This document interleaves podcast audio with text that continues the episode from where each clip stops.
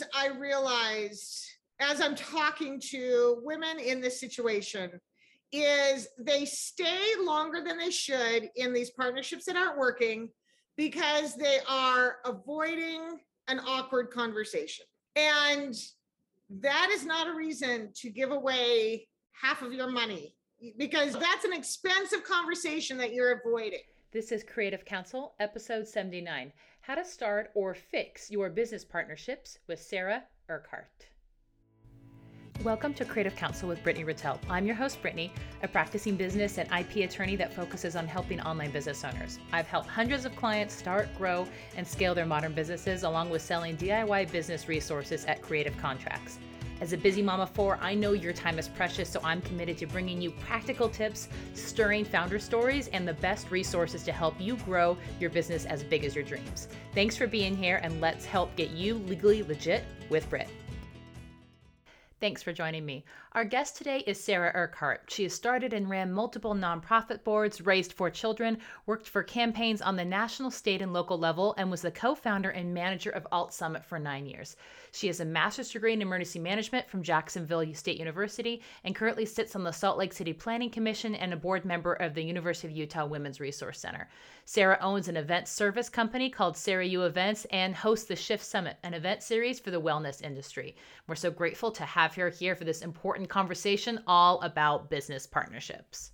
Hello, everybody, and welcome back. I'm so excited to be joined today by my friend, Sarah Urquhart. Thanks so much for joining me, Sarah. Great to have you.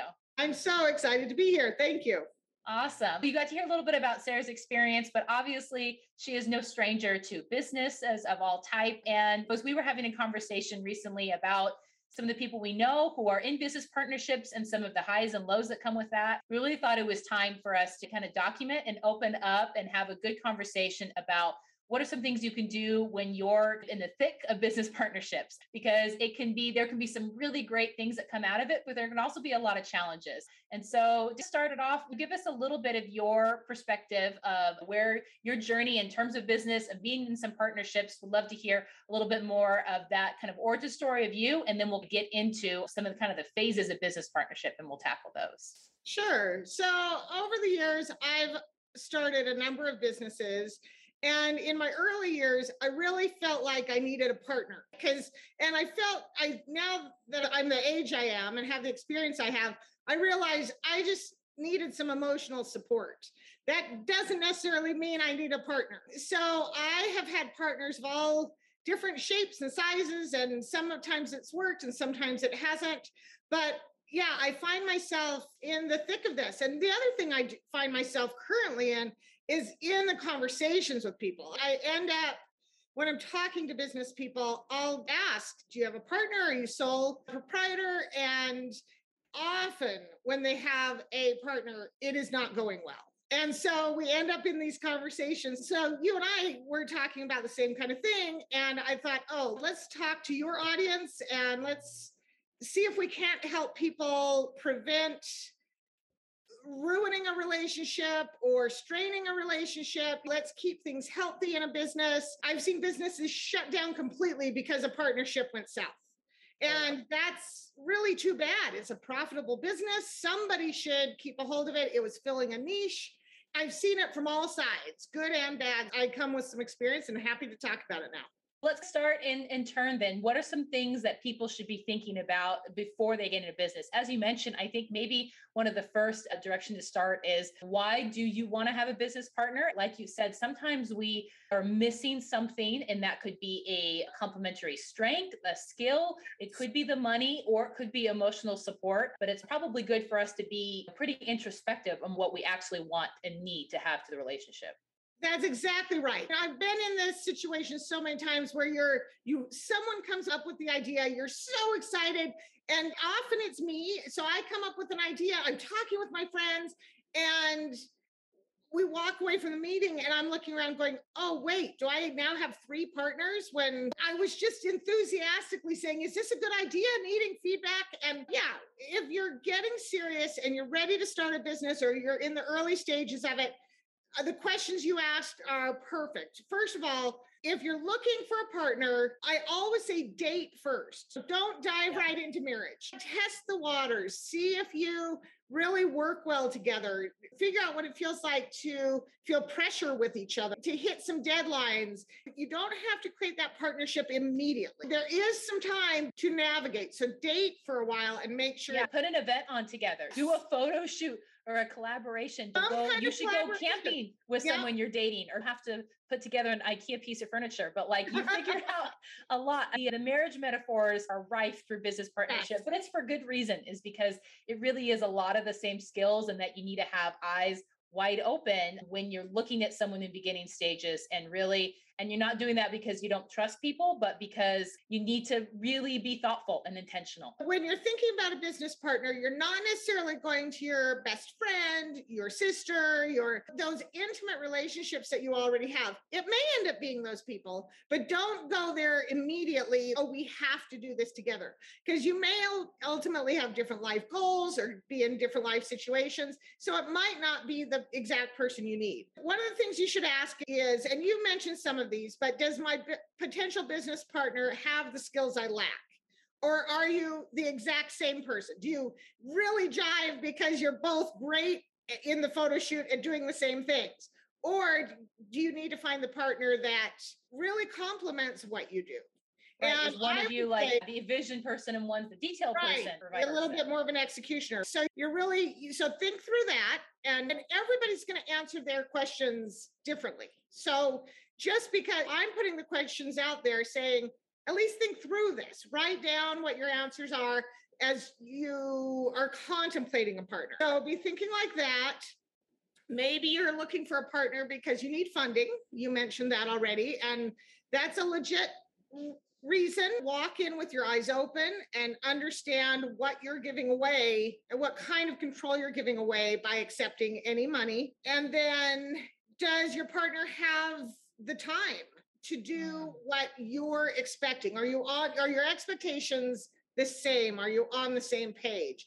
So think through all of those things as you're contemplating whether you should get together. Those are so great, especially even the money, because I've had people come to this. And what's great is that once you have these conversations, a lot of this stuff should get formalized into an agreement, and should be in an operating agreement, founder's agreement, partnership agreement. They're called all those different things. We're talking about the same thing. Shocker. I know that the lawyer recommends getting stuff in writing when you've seen stuff, but especially on the funding, I've seen people just regret, because once someone's on your cap table, once they have equity, they're there unless you can buy them out. And even then, sometimes that's very difficult because of what you've put into place or any kind of valuation or whatnot. And make sure that you, like you said, eyes wide open and like beg, borrow, steal. Is there any other way you can get that money, including crowdfunding, including pre-sale, including going and trying to get a business loan, going and talking to the rent shelter, whatever.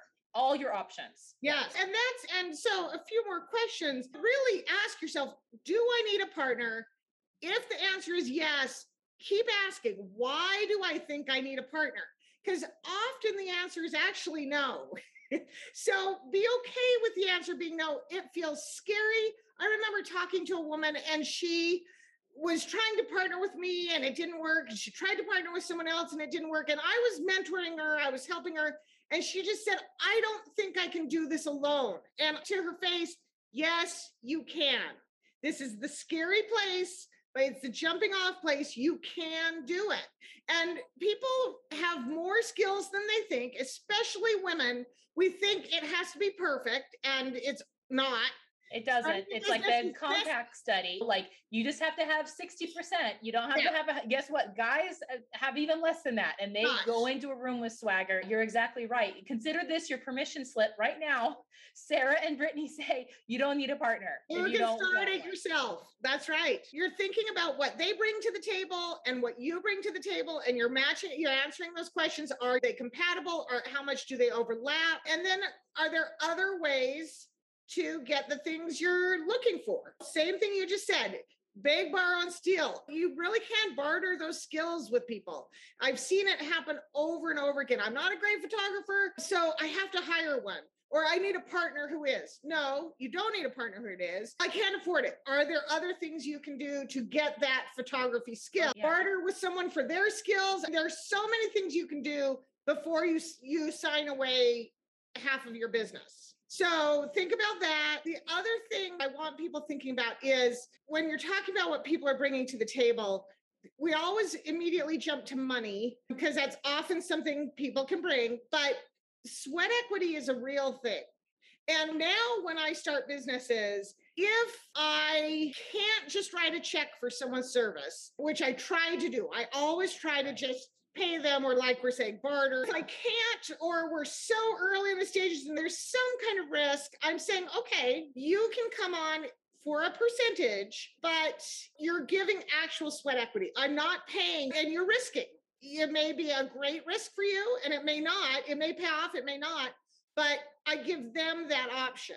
And if I'm putting in 500 hours, if you're going to be a 50-50 partner, you're putting in 500 hours or the equivalent in money. And I've been burned by that before, where I was putting in all the hours and I would have these partners who would come in for the last minute and they would want equal pay. They would want all of the benefits I was getting. And per hour, I was getting a lot less than they were because I was working 1,000 hours and they were working 20. They came in to take they took their victory lap at the end when everything was going well and set up, but everything before. And that brings up a really good point. I just want to briefly mention, because we're talking about most of the time static equity, which is at the beginning, you decide what kind of equity people are going to have in a company. There are ways that you can have dynamic equity or even vesting. And so I do always want to make sure people are aware that there's other ways to split the pie. There's even something, it's a whole book called Slicing Pie. And I have a whole nother podcast episode on that. It's number 45. That's all about partnership questions. But that system is really nice because you actually track your inputs to the company. Like you say, you track your time or money, and then your share of the company goes up and down until you are profitable. And it's really the most honest and transparent way that you can have equity in the company, because you can't say that you look at the thing. If you don't do the time, if you don't do the work, you don't get the shares. That's right. I don't think enough people do that. And there are reasons we don't. I was in partnership with family and I was really trying to protect that familial relationship. And it ended up biting me because I could have removed the emotion and said, we're going to do it as if we were strangers. This is how we would treat each other. And that just would be a better way to protect yourself. So we have to remember, as we're starting partnerships, that partnerships and friendships are different things. It's a bit on a Venn diagram, they can overlap, but there's a risk that you're going to ruin what's good about the friendship. Be careful in that. Then, as you said, build into the partnership agreements. The equity is part of that growing business, and you're going to reevaluate it on an annual basis or however. So as it goes up and down, and like you said, you can build it in automatically. So you're not even having to reevaluate. It's just so it doesn't become, hey, you're in trouble, we want to time out. A stand-up meeting that's not already on the calendar gets people in a lot different headspace and more defensive than like, hey, remember how we agreed we were going to have an annual meeting? We were going to check in. Let's have that. And that brings a totally different vibe to the conversation, and allows people, like you said, to even check in on those big picture vision. Is this what we said? Is this both what we want? Is this working? What's not working? Practice those skills that we all learn in therapy of have the 3 minutes or 5 minutes of uninterrupted, that all you can do is listen to the other person, feels really understood. Yeah, absolutely. So if you're building all of that in early, that's great. And if you're listening to this on the front end of starting a business, you're better off than most, because you can think through this. Most people who are listening, my guess is they're in the thick of it and it's not working and they're frustrated. So I want to share a story with a friend that I was working with on some of this. Her name's Deborah. She cuts hair and she's 50 years old. She was approached by her salon owner and he said, I need to sell. Do you want to buy my business? And how much? He said $20,000, which was a fair price.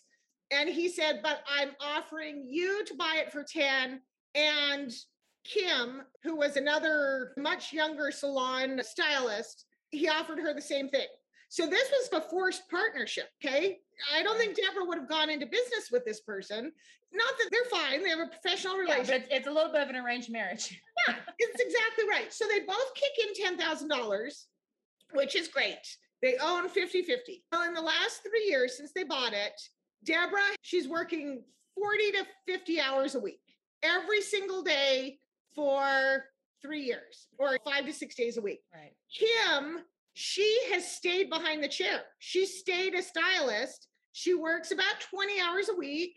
She keeps all her tips, but both of them are getting a $5,000 paycheck from the business. Kim is just working essentially for herself, where Deborah is working for the whole business. The business is now worth $40,000 3 years later because of everything Deborah's done. And she's starting to really resent that Kim is not stepping up. Okay, so that's the situation when she and I meet. So she's like, what are my options? At first, she doesn't even know that she's got options. She thinks she's in this arranged marriage for the rest of her life. And then as we start talking, she immediately jumps to, how do I kick out Kim? And I'm like, we can jump to that and we can, that's an option on the table, but let's make sure we're looking at all of our options. Yeah, it is an option. We keep talking. And as I realize more about Kim and more about Deborah, I said, you're going to want to retire in about 15 years. Yes, she says. I said, Kim is very young with young children, so she doesn't have the time you have. Yes, she says. I said, in 10 to 15 years, she's going to probably be primed to buy your share of this business. So I said, I don't know that you want to kick her out, but you have now put in, I calculated this. I said, you've put in about 3,600 hours of sweat equity that Kim has not put in.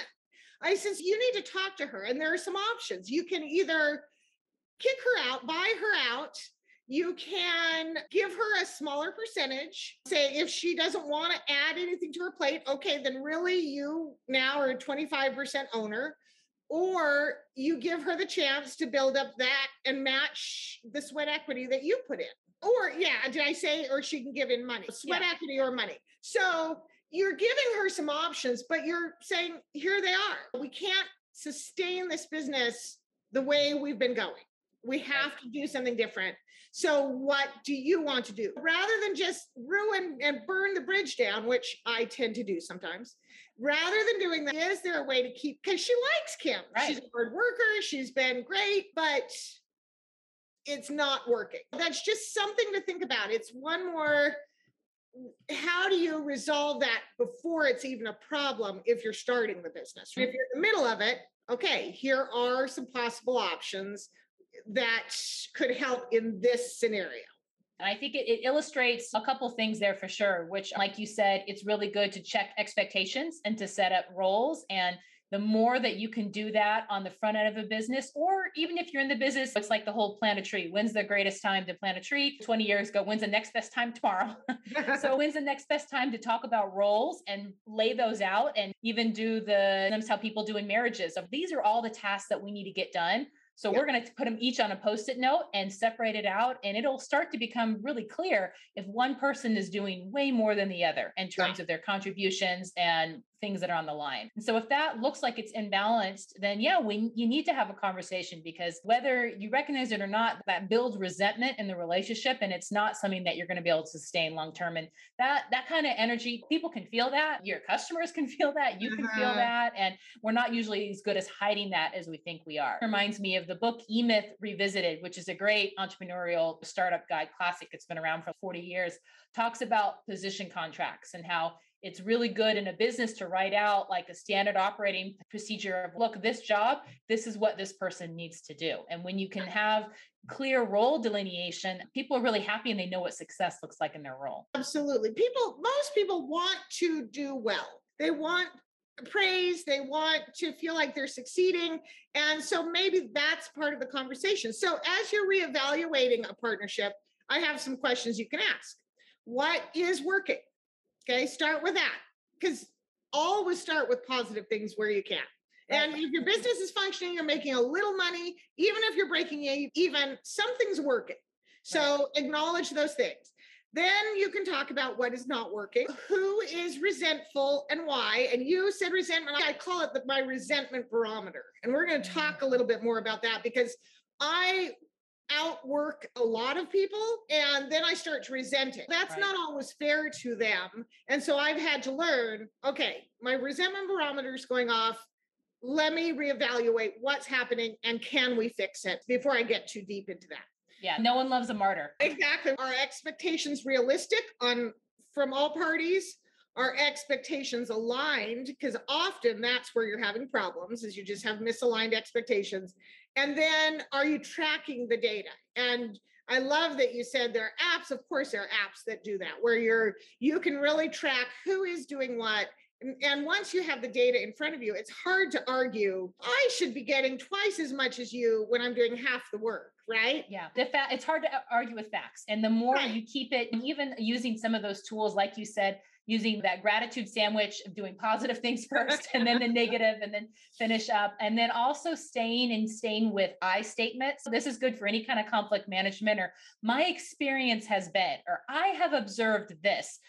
Very hard to argue with that. It's a lot more difficult for people to give that versus you are this, or conclusory statements, assumptions, obviously getting to ad hominem attacks when you're just being petty or negative about somebody. We want to try to stay out of that territory. You want to try to stay out of that territory, but it's tough, especially when feeling some resentment, when you're feeling like you're not being appreciated. So I was in a partnership, and story of my life, I was doing a lot of the work, and I had other people on my team, and they were coming up with great ideas for what we should be doing next. And I was as thin as I could be. I was worked to the end. So in a team meeting, I didn't know how this was going to go, but I suspected, and we wrote down every idea. It was awesome. We probably came up with 40 ideas of things, ways we could grow, things we could do. And then I said, okay, there are 5 of us in this room. We're going to go now and decide on each thing, who's going to spearhead that, who has time, who can do it. We ended up with 3 items that we were going to move forward on, because they wanted me to do the other 7. And I was already out of time. It was, but by physically doing that and having that visual, I was able to say, until we are able to hire someone new, or until we're really able to change our roles, let's not talk about these other wonderful ideas. Yes, they were wonderful, but you can't do everything. Yeah, you don't let the good idea fairy run rampant. Just because it's a great idea doesn't mean it's a good fit for you or a good fit right now. That's right. It might not be serving you. And that was one of the resentments I was feeling, is I was having to fight all of their ideas. And they were mad at me because they didn't think I was listening. They were like, I brought you another great idea. Why aren't you doing it? And until I could do this, until we went through that, they were like, oh, okay. Got it. And we really resolved a lot of things. So that was really a good exercise for that team. Is to get the ideas out, keep them safe, appreciate them, but also to be realistic about constraints. And it happens with all different types of collaborative work and project management. I can't tell you how many clients I've had who got burned developing their app because they get scope creep, and they want this, and then they want this. And then suddenly the app is taking twice as long and costing 3 times as much. And it happens a lot. And likely not doing what they originally wanted it to do in the first place. Yeah. Stay in that.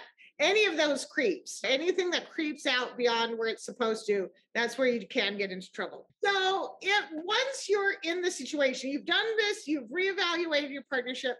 Now, what do you do? And you're going to have, I'm sure you have some good stories on this. I have a few. One of the things I realized as I'm talking to women in this situation is they stay longer than they should in these partnerships that aren't working, because they are avoiding an awkward conversation. Yes. And that is not a reason to give away half of your money, because that's an expensive conversation that you're avoiding. I love that. That is an expensive conversation, and it's not likely going to get any better. No. It's likely only going to get harder. When you should eat crow, you should do it first thing in the morning. That's right. What I'm learning also is They don't always have the language for it. They know there's something wrong. They don't know what their options are. So seek out somebody. Brittany's a great person. But there are other people out there. Find a mentor, find someone who's been in the situation, ask them for 30 minutes. Because I'm surprised how quickly I can get to the root of the problem, even in a 30-minute conversation with somebody. Yeah. So find someone to talk to, find out what your options actually are, and then you're going to know what feels right to you. You're going to know what feels fair. There are times when I'm like, burn the bridge. And they're like, this is a relationship that's more important. Of course, you make the decision. It doesn't matter what your mentor says or what the advice you're given. You're going to know what feels right, what feels honest, and what is going to hold on. Can that relationship be repaired? Right. Don't avoid that conversation. Seek out the people that can help you with it. Sometimes you're going to pay money just to have them leave. And sometimes you're going to pay a little more than you want. Pay it and move on. Try not to fester too long on that. Some businesses, as we've talked about, just dissolve. They just don't work anymore. They can no longer work together, but it doesn't make sense for one of them to do it alone. So I've seen that happen. And then as we've talked about, you can change partnership percentages. And it's amazing when that happens, everybody can feel a sigh of relief. I thought when I was saying to people, I'm going to have to take you down to from 50% down to 25%. I really thought there would be this fight, but there's this relief because, at least in some of the people I've talked with, because they're like, I knew I wasn't doing enough. I have issues in my family right now. I'm having these mental health challenges. They didn't show up the way they wanted to, and they want to be aligned. Thank you. Yeah. So it's having those conversations is probably not going to be shocking to your partner. If it is, then maybe you guys should part. If like this is all coming out of left field, because that means they're not paying attention to anything. That's exactly right. What it means is your expectations are not aligned and they're not realistic. If you're both seeing things so differently, it may not be possible to get you in alignment. Yeah. And one of you wants to live in the New York Soho apartment and one wants to be Ballerina Farm in the middle of nowhere. Exactly. Those are just very different lives that we cannot match. Neither one is wrong. Both can be a really beautiful life, beautiful success, but it doesn't necessarily mean you're a compatible pair. Understand that, know that. Oh, can I tell another story?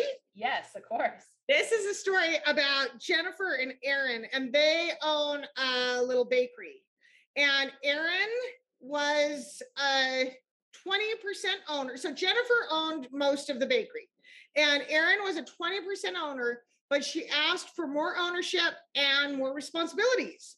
And Jennifer was fine with that. They have a decent partnership. They're actually friends. It was going to work.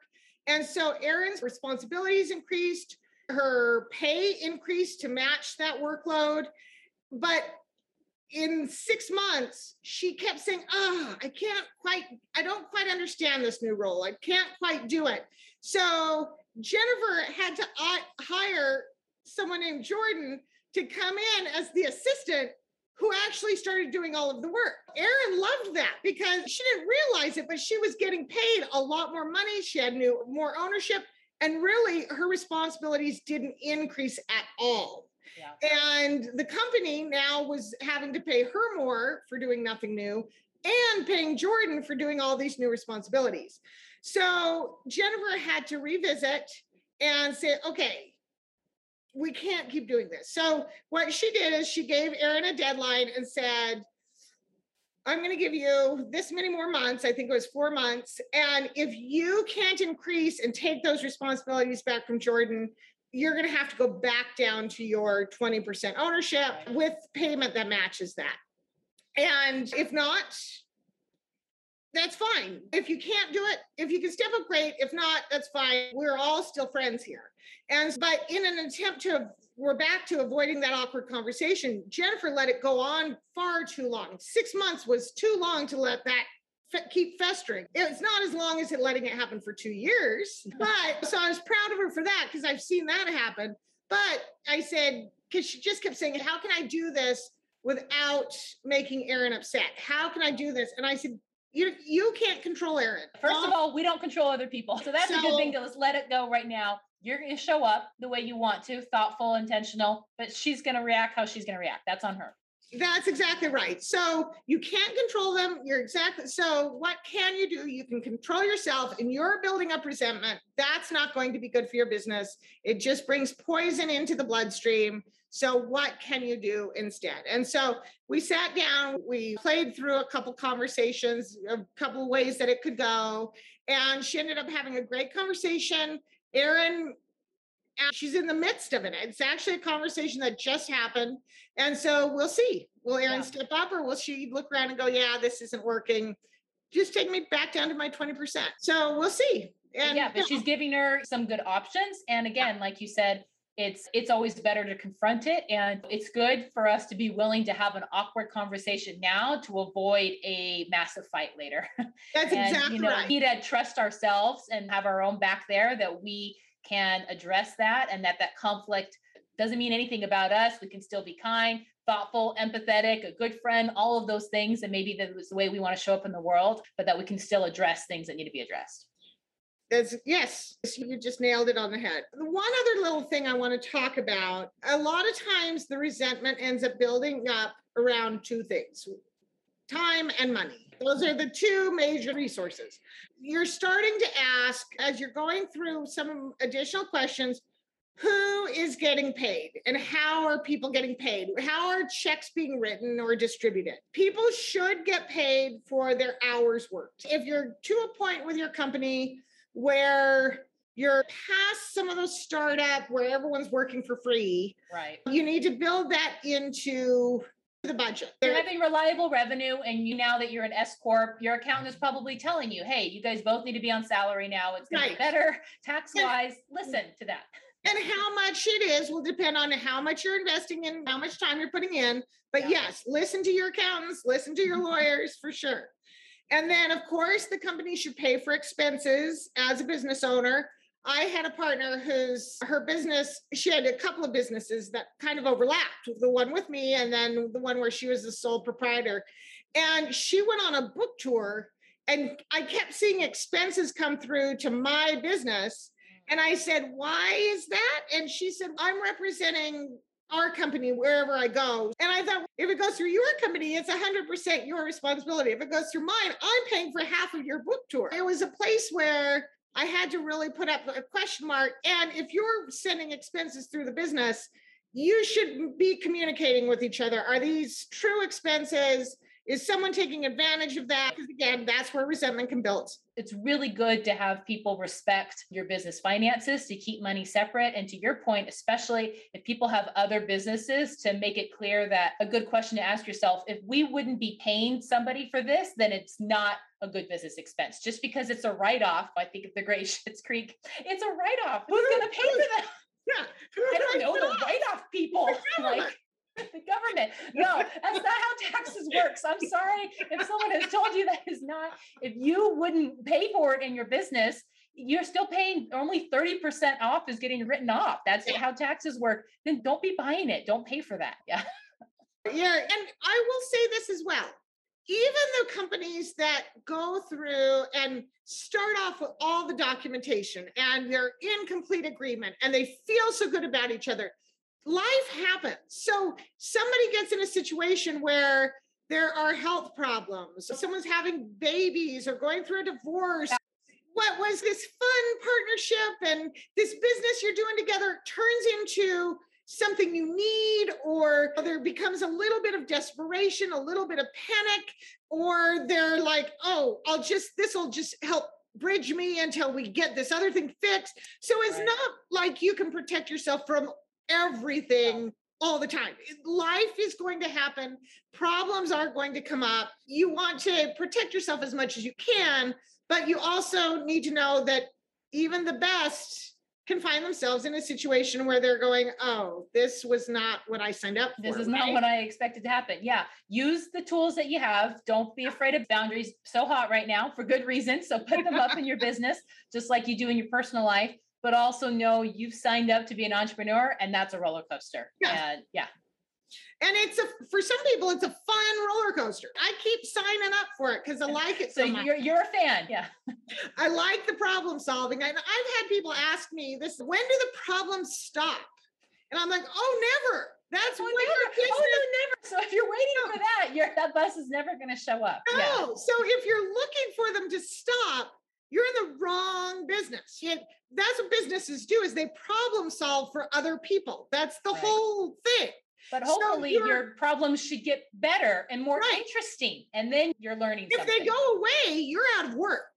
Problems can look a lot of different ways, but that's a big part of what an entrepreneur is doing, is problem solving. So if you've been doing it for your business to help your clients, and now something's happening in your business, use those same problem solving skills to try and resolve this issue. Whatever you're dealing with, you are likely not the first. So find out, do a quick Google search to start, find a good lawyer, find a good business coach, find an accountant. People, you know, there's all different other third parties. Sometimes in agreements, when I can't convince people not to do 50-50, which is, I really try to talk them out of most of the time. I'm like, do you really want it?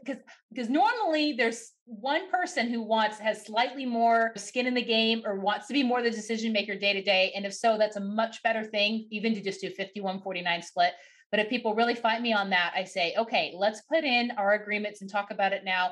If you get in a deadlock, who are you going to go to? Who's going to be your tiebreaker? Is it going to be a neutral party? Are you going to go talk to someone who's an expert in whatever the issue is? Go talk to an evaluator, or someone who is, if it's a supply chain issue, go talk to someone who knows something about supply chain to help you, and then agree that you're going to abide by their decision to save the business partnership. Yes, because you need to have those things in place before there's a lot of emotion. So I love, and I'm going to second that for anyone who's thinking about a business right now. Don't do 50-50. Really, if you are the one spearheading this, and this goes back to, if you're spearheading this and you have more skin in the game, you ultimately are going to be paying the money. If there's some debt, you should have far more ownership. Way more. Yeah. Not split that baby 50-50. It's not true. You do it because you think you're being polite. You think you're being kind. All you're doing is creating resentment.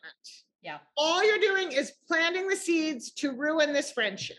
So the kindest thing you can do is, hey, I want you to be a partner at 5%, at 20%. Remember, between 1 and 50, there are lots of numbers. There's a lot of numbers in there. There's a lot of different ways you can play with this. And like we said, be really realistic about those resources. Be scrappy. And don't fall and be into the game of being flattered that you're like, oh, I want to have a business partner because that sounds cool. Or you think that it's going to be cool, but we're not moving into thinking about what that really looks like. And if that's a good fit for what you're talking about, for this business, for this idea. So in another instance, I had a partner and she really cared about her percentage. Okay. What was her percentage of this business? And she wasn't doing she did about 20% of the work to the 80% I was doing. I put in all the money. I put in all the risk. Over the years, she kept wanting more and more percentage. And I kept having to say to her, the percentage shouldn't matter. Our pie is actually getting bigger. So you're getting more money, even with the percentage you have, but she just poisoned the business where the pie got so small. Now she had 50% of it by the end, but I'm like, the checks you're getting are so much smaller than this huge pie. So short-sighted. Yeah. And I just can't even wrap my head around. And I kept trying to have those conversations. I kept trying to salvage it. It just wasn't going to happen. But I was too deep into it and I couldn't figure out a way to resolve it other than I ended up finally walking away from that business because it just didn't work. It just didn't work. Yeah. And it happens. And I think it's good to point out, like you said, at the end of the day, is it always an option to sell and to have one of you buy the other person out? Absolutely. Is that a conversation that needs to happen awkwardly at the beginning? Absolutely. While you're in the honeymoon phase. I know it's weird to have discussions of divorce and prenup in the honeymoon, but that's actually the perfect time because right then it's theoretical and it's safe because you haven't made any money yet, and you don't have any debts yet. Either way, you can just talk about things really plainly and be clear with each other. And that conversation should talk about if someone wants to leave, are they going to offer a number in terms of which offer? Are we going to get outside valuation? What is that going to look like? And making sure that we're clear that all the assets that have been created into the business stay there. This is something I see coming up more and more with my clients, because a lot of them are creating intellectual property is actually the biggest asset of their business. They may not even have a physical product. They don't have a warehouse. They don't have trucks. Right. That's not what we're talking about. We're talking about a podcast. We're talking about a gigantic engaged email list that's now worth a lot of money. So it's really good to talk about, make sure all those things that we're creating, those are all going in the business pot. No one gets to walk away. Those stay with the business. Yeah, that's right. And those things can happen further down the road, but it always gets stickier. It always gets more emotional. Yeah. Plant your tree now if you can, but if not, plant it as soon as you can. Yeah. And get something in writing. You can find operating agreements, and I sell them in my contract shop, but even a Word document that you guys both looked over and signed is better than nothing. And an email exchange can help. Yes, you both need to say you agree to it, but and again, I'm not practicing law because I'm not a lawyer. I've been in situations where that has been enough. Right. You pull it up. Oh yeah, here's where we agree. Oh yeah, we talked about this. We agree. It's totally better than nothing. For sure. No. Yeah. So having all of that in place. Yeah. And then the one other thing that we jumped ahead, because I was talking about ways that people are getting paid. The last thing is profit sharing. That's usually based on ownership and how much ownership there is. So knowing that going in, all of those things are always mobile. And it took me a lot of years to understand that. I thought once someone owned it, even as the managing partner, I didn't know I had that kind of control where I could say, we're going to revisit this and we're going to keep it fair. Maybe it was fair when we started. It's no longer fair. It's no longer fair. And you can split. It's more the minority for sure. I think most people, the more standard is they match. Profit sharing is matched. Expense sharing, the same as what the equity ownership is. But it doesn't have to be. There's nothing that says that. And so sometimes people really do care more about the voting and like having what their vote is on big decisions and are okay with their profit sharing changing or being linked to other things. This, I think, is especially helpful with businesses where maybe you guys both have to sell and there's almost like a commission structure where it's, look, we want profit sharing to be, you get to have a bigger chunk of what you bring home to the business. And that's why we're going to keep it really fair and honest and keep everyone motivated. As a huge fan of being an entrepreneur of all these businesses, I just love seeing, especially women out there, making it work in their lives. So I love ambitious women and I like to create spaces for them. And I just feel like ambition can look a lot of different ways and there's no wrong way. But if you are ambitious, find your people, because if you're having these kind of problems, if you're having these kind of issues, or you're worried they could come up, having a flock, having a group around you where you can talk openly and honestly and get good feedback, that's invaluable when you're really facing some of these issues. Totally. I couldn't agree with that more. Second that about it being important and have to be something that sometimes you have to be intentional about. It may not happen naturally, especially if you are an entrepreneur who's virtual based, as a lot of us are nowadays. And you need to find ways that you can curate those spaces for you. I'd love to share with us where we can find you and a little bit about Shift, because that's been your most recent project. That's been awesome. You guys had a fantastic first year.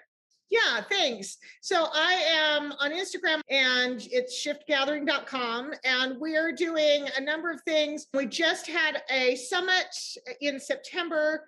Tan France came. It was awesome. We are doing some networking events and some retreats this coming year. A number of things are unrolling and we're very excited. But yeah, we're creating a safe space for ambitious women, and if you want to be a part of that, we'd love to have you find us and join us. And we are Utah-based, so our face-to-face things are happening in Utah, but we're doing a ton digitally as well. If you're not a Utahn, that's all right. We still love you, and you're more than welcome to be a part of our flock.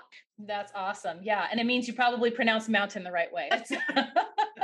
So a little inside joke for you, Utahns. Sarah, thank you so much for joining me. I thoroughly loved this conversation. I think this is going to be really helpful, especially for people, and most helpful if you're at the beginning of that journey. But like we said, even if you're farther down the partnership and you're like, shoot, some of these things are cropping up and or I'm worried about this, or I'm worried my partner might be feeling some of these things. This is an episode I hope that you listen to, write down all these questions and really dig into, because know that you're a smart, capable person. If you run a business, you can figure this stuff out too. And you can have these conversations and come out the other side of them. Okay. Yeah. And you're not alone. There are people out there who can help you. Reach out to one of us. We're happy to have those conversations. So thank you for having me. This has just been a lot of fun. Thanks, Sarah. What an amazing conversation, right? I just love Sarah and loved getting to take advantage of all of the knowledge that she's had and firsthand being able to see a variety, not only in how open she was in sharing about her own business partnerships, the good and the bad and the ugly, but also ones that she's been able to mentor and help. And you can see why she's such a great source of wisdom, why she's had the chance to mentor and lead and network and try to help other business owners, especially other women business owners, through some of these sticky partnerships. Situations, depending on where you are on that business partnership life cycle. My big 4 takeaways here were: 1, you don't have to have a partner. It's actually okay to do it alone. It might be scary. It might be stretching. Spoiler alert. So is running a business. So is being an entrepreneur, period. But don't feel like you necessarily need to have a partner, especially with some of the different ways we talked about of getting the resources you need. And those resources don't necessarily mean that you need to exchange equity for those and ownership in those in your company. Number 2, if you have a partner, it's hard work. And if it's really hard work, you're not alone. Business partnerships, like any important relationship, take a lot of care and effort continuously. So listen to some of these questions we discussed. This is definitely an episode that you're going to want to bookmark and save and re-listen to. Maybe send it to a business partner or a potential business partner or someone else in your circle who's maybe having a tough time, or maybe just wants to have some more tools in their toolkit to fend off some of these conversations before they get more emotionally charged.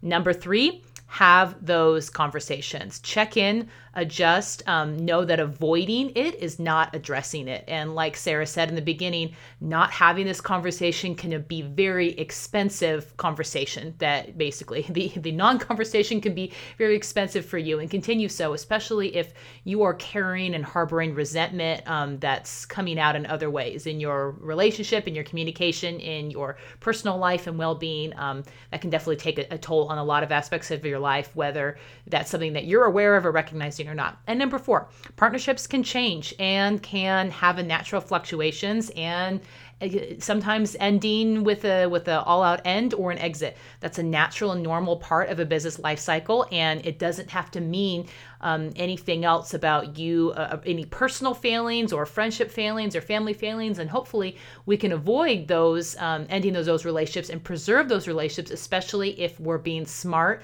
and being intentional and having things in writing and having those conversations early and often and checking in and amending things when we need to, so that everyone's on the same page. So with that in mind, I've got some great resources and links in the show notes. So please take a look at those.